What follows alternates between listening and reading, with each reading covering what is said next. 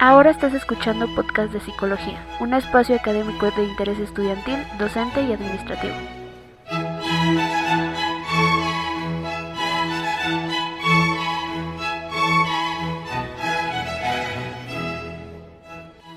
De la brisa enclaustrada en las gritas de las baldosas, perdura el aroma que penetra mis manos con esa melancolía que detonan cada vez que toco el rostro de tus ayeres. Sea bienvenida a la comunidad Radio Escucha. En esta ocasión les las efemérides del 3 al 9 de mayo, la palabra de la semana, la añoranza confundida como amor y un breviario de la batalla de Puebla. Pululan de ambrosía las amalgamas de la guerra al ser recordadas como experiencias, permitiendo retomar del recuerdo el sabor de las emociones en este tu podcast de psicología.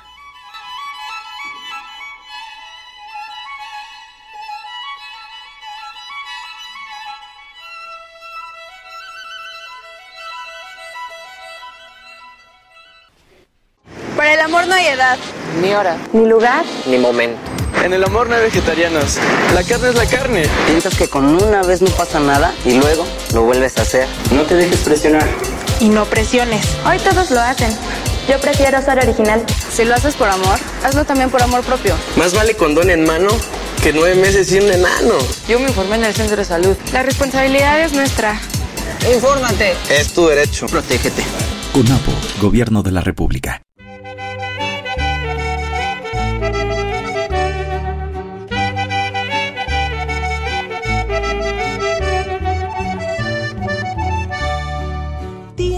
Enredadera en tu ventana. Cada vez que paso y miro, se enreda mi alma. Tienes una enredadera en tu balcón. Cada vez que paso y miro, digo, ahí está la dueña de mi corazón.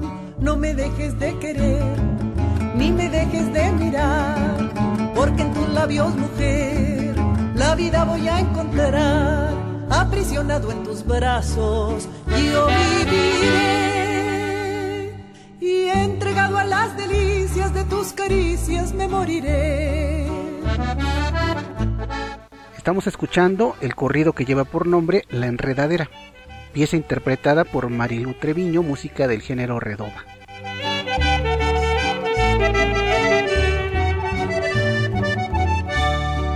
Cuando estás en la ventana, calmo mis males. Cada vez que paso y miro, te chiflo y sales. Tu enredadera me brinda sombra y amor. Y el fulgor de tu mirada es puñalada en el corazón. Cuando yo llegué a chiflar, tú no dejes de salir. El 3 de mayo de 1535, Hernán Cortés, en su expedición por los mares del sur, desembarca en la bahía de la Cruz, lo que hoy es el puerto de La Paz, Baja California. Además, se conmemora el Día Mundial de la Libertad de Prensa. El 4 de mayo de 1858, Benito Juárez establece el gobierno constitucional en Veracruz durante la Guerra de Tres Años o de Reforma. Y en 1904 nace Agustín Yáñez, escritor del género de la novela de la Revolución Mexicana, quien fue secretario de Educación en los años 1964 a 1970. El 5 de mayo de 1948, México se integra a la Organización de Estados Americanos, OEA, y en 1862, las fuerzas republicanas comandadas por el general Ignacio Zaragoza triunfan sobre el ejército francés en Puebla, lo que conocemos como el aniversario de la victoria de Puebla o la batalla de Puebla. El 6 de mayo de 1811, en Chihuahua, el comandante realista general Nemesio Salcedo nombra la comisión o junta militar que habrá de juzgar a Miguel Hidalgo y demás jefes insurgentes. El mismo día, pero de 1839, nace Gabriel Mancera, político, empresario y filántropo. El 7 de mayo de 1780 nace Ignacio Aldama, abogado que se unió a la lucha insurgente encabezada por Miguel Hidalgo, y en 1824 se erige el Estado de Nuevo León. El 8 de mayo de 1753 nace Miguel Hidalgo y Costilla, iniciador de la independencia de México. En 1846 sucede la batalla de Palo Alto, donde fuerzas norteamericanas derrotan a las tropas nacionales al mando del general Mariano Arista. Y en esta fecha se conmemora el Día Mundial de la Cruz Roja. El 9 de mayo de 1911, Luis Moya, revolucionario maderista, uno de los primeros en levantarse en armas en noviembre de 1910, muere en la toma de Sombrerete, Zacatecas.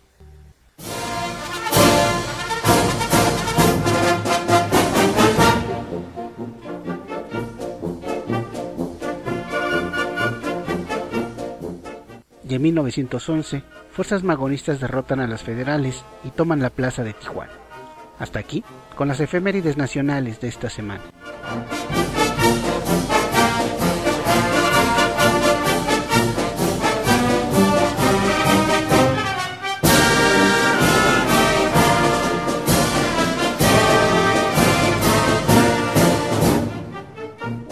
Llegamos al momento de enriquecer el lenguaje y en esta ocasión se trata de la palabra camorra, palabra utilizada para referirse a una discusión violenta entre personas. Verbigracia, el apando era el castigo para las camorras diarias entre presidiarios.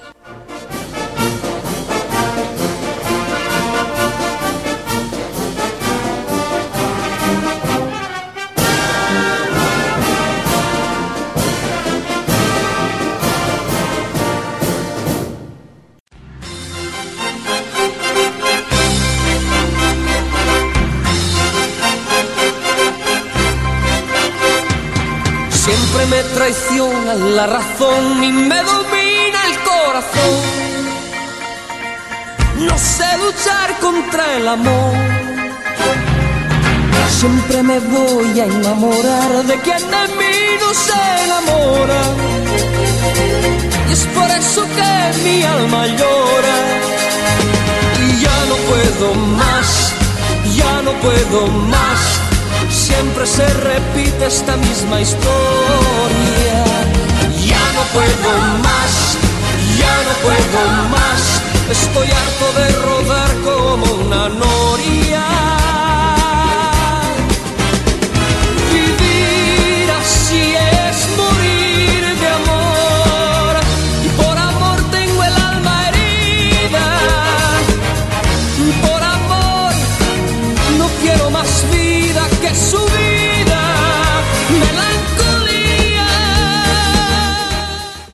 Cuando la infancia emulsiona de ilusiones y fantasías, es el tiempo de las comodidades y quereres. Usualmente es una etapa en la que la persona se siente cómoda, aceptada y cuidada.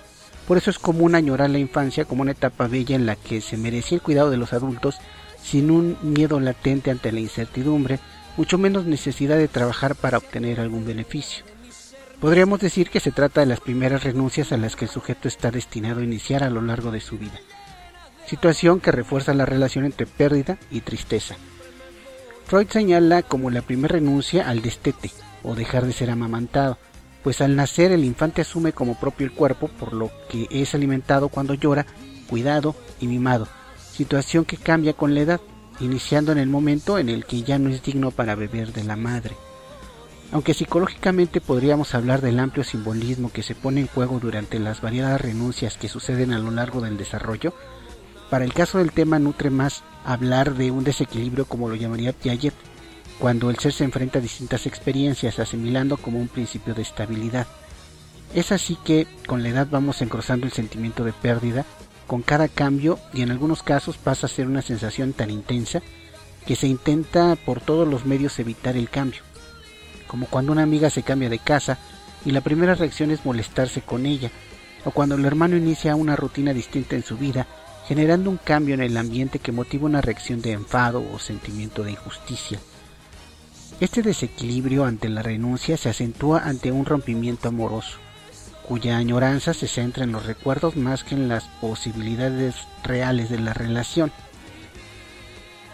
El constructivismo coloca el paradigma de que la realidad se construye y no existe en sí misma, de tal suerte que los recuerdos, las sensaciones que provocan los pensamientos e incluso la belleza de los momentos fueron elaborados desde una perspectiva fundada con la propia experiencia del espectador, lo que implican carencias, dolores, deseos o imaginarios desde los que se van elaborando las experiencias compartidas con una persona, de tal suerte que cada ser humano que conforma una relación está aglomerando experiencias basadas en la propia interpretación, que no necesariamente tiene una estrecha relación con la realidad. A colación la relación entre una histérica y un perverso. Ella exige de una atención constante que nunca será satisfecha. y él se considera el centro del deseo y satisfacción, por lo que mientras uno exige, el otro disfruta de ser requerido, a tal grado de colisionar los aparatos afectivos hasta explotar en reprimendas violentas que interpretan como señales de amor. Así, lo que desde fuera pareciera característica de una toxicidad irrefutable, para ellos forma parte de la pasión y fuego de la relación. Un ejemplo más común es cuando la chica ama la forma en la que es mirada por su pareja o cuando el chico disfruta de la forma en cómo habla su amada. Si apreciamos cada goce está basado desde la perspectiva del otro, de tal suerte que no importa cómo sea la mirada de uno o la voz de la otra, sino lo verdaderamente importante es cómo es percibido por la pareja. En ese sentido, la relación se basa en una construcción subjetiva, lo que representa un problema cuando se presenta la necesidad de renunciar a la relación, pues la persona se va puede desaparecer o cambiarse de nombre, pero la imagen añorada, la elaboración subjetiva se queda con la persona que la elaboró, y sin importar el odio o los recuerdos, ese andamiaje es el que detona sentimientos de añoranza. Empieza a extrañar a aquellos que elaboró en sus ideas, esos recuerdos y momentos bellos que son el pasado. Un fantasma inalcanzable, y no, no porque sea posible, sino porque nunca existió. Lo que empieza a pesar es el pasado como una bolsa de recuerdos que detonan la duda. Momento en el que aparece el y si. Y si hubiera sido mejor, y si le hablo, y si esta vez es distinto, distinta. Una serie de justificaciones racionalizadas que intenta disminuir la lesión emocional provocada por la melancolía y el sentimiento de pérdida. El aparato emocional intenta equilibrar el sistema, huyendo del dolor y tristeza como si de un recordatorio de las primeras pérdidas se tratara y para ello está dispuesto a generar esperanza, una esperanza engañosa, acartonada e incluso débil, pero que basta para consolar el corazón entristecido de un amante. En realidad este proceso es natural, una etapa de negación durante el duelo, pero se transforma en un problema cuando se convence de esta posibilidad al grado de intentar renovar esa relación. Cuando hubieron momentos que justificaron el terminar con esa relación, difícilmente pueden ser salvadas sin la ayuda profesional. Sin embargo, posiblemente a razón de la cultura de la negación o ignorancia, cuando las parejas acuden a terapia suele ya ser demasiado tarde, debido a que se han ido generando rencores a lo largo de años, de intentos fallidos, infidelidades y mentiras, al grado en el que una sanación es complicada y es más adecuada la individualización por encima del bien común. Cuando terminamos una relación de semanas o meses, son los recuerdos los que pesan más y depende de cada uno la forma en cómo asimilan la pérdida, habiendo quienes prefieren iniciar relaciones antes de terminar con tal de seguir evadiendo el dolor de pérdida, o quienes viven con dolor pero asimilan a su ritmo. En otro caso, este proceso puede ser complicado, pues sin la orientación pueden interpretar la melancolía como amor y confundir la añoranza como pasión.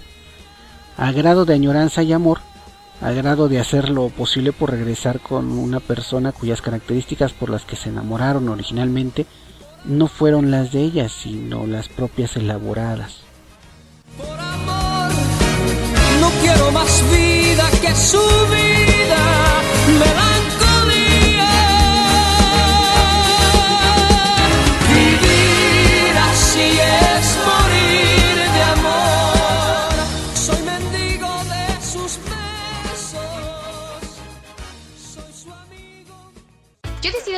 gustos, mis amistades, mi forma de ser y sobre mi cuerpo. ¿Cerveza? No, gracias. Yo decido cómo me divierto. Jóvenes, es todo por hoy. Voy a la feria a ver a mi pareja. Yo decido si quiero tener novio o novia. Talleres sobre educación sexual, pasen, bienvenidos. Yo decido cómo quiero vivir mi sexualidad. Yo decido doble protección, ni embarazo ni infección de transmisión sexual. Yo decido mi futuro. Gobierno de México.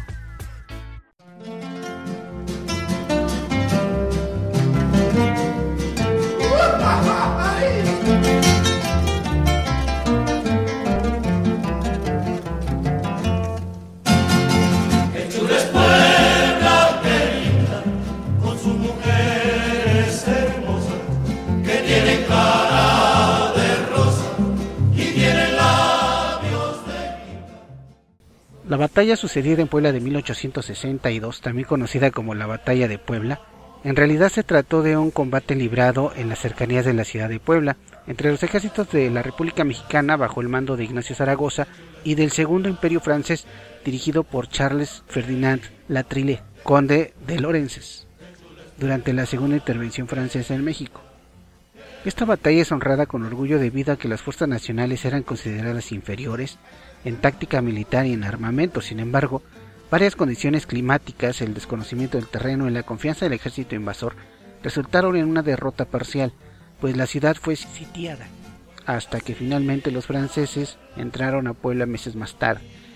Este logro del ejército francés motivaría un año después a una etapa histórica de México en la que el entonces presidente Benito Juárez abandonó la ciudad en una carroza con el archivo de la nación huyendo de las tropas francesas durante cuatro años hasta casi llegar a la frontera norte del país, lo que se le llamaría la República Errante. A pesar de la derrota en, la segunda batalla de Puebla, el primer enfrentamiento siempre será recordado como una muestra de coraje y patriotismo, de gran técnica militar y una pericia para sortear las desventajas en el campo de batalla. En honor al general Ignacio Zaragoza, Benito Juárez renombró la ciudad como Puebla de Zaragoza. Con Benito Juárez como presidente, un año antes, en 1861, México se declara en ruina y tiene deudas que ascendían a los 80 millones de pesos, requeridos por los conservadores con banqueros europeos para pagar la guerra de reforma de 1857, distribuidos en 69 millones con los ingleses, 9 millones con los españoles y 2 millones con Francia.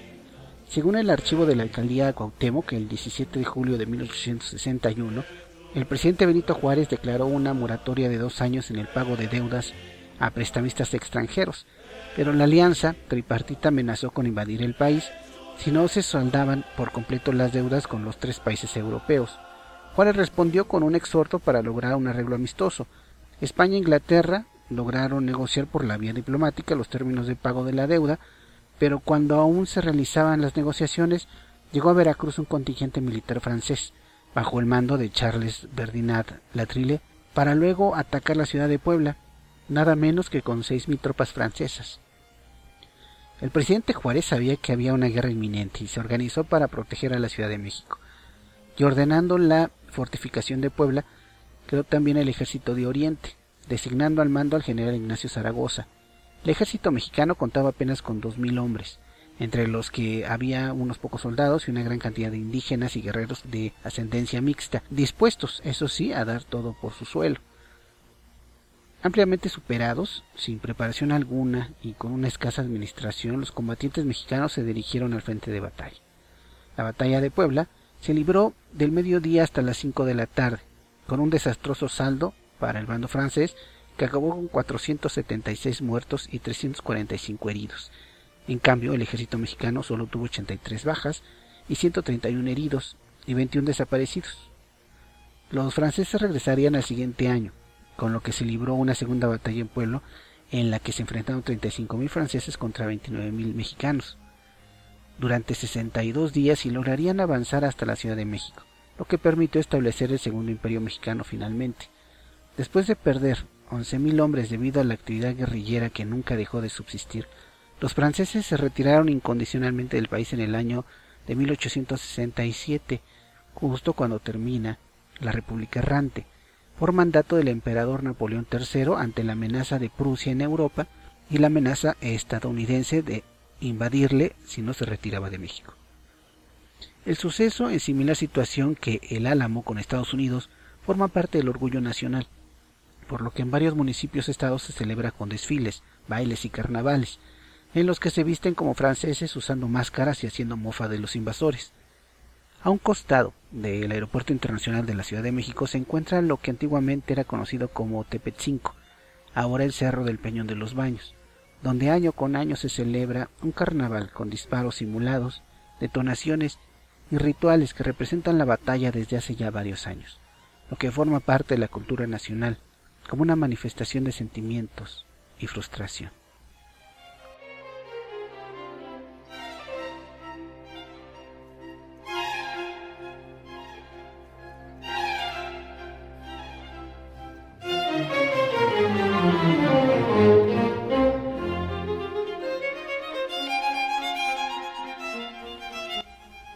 Tendiente de la vedija gutural del silencio deja gotear las frases de aliento y elucubraciones. Por hoy se despide de ustedes su buen vecino Wotan Freyr. No sin antes recordarles que la señal más obvia de un día soleado es la claridad en el cielo, al igual que una aceptación y paciencia son dotes de madurez y armonía.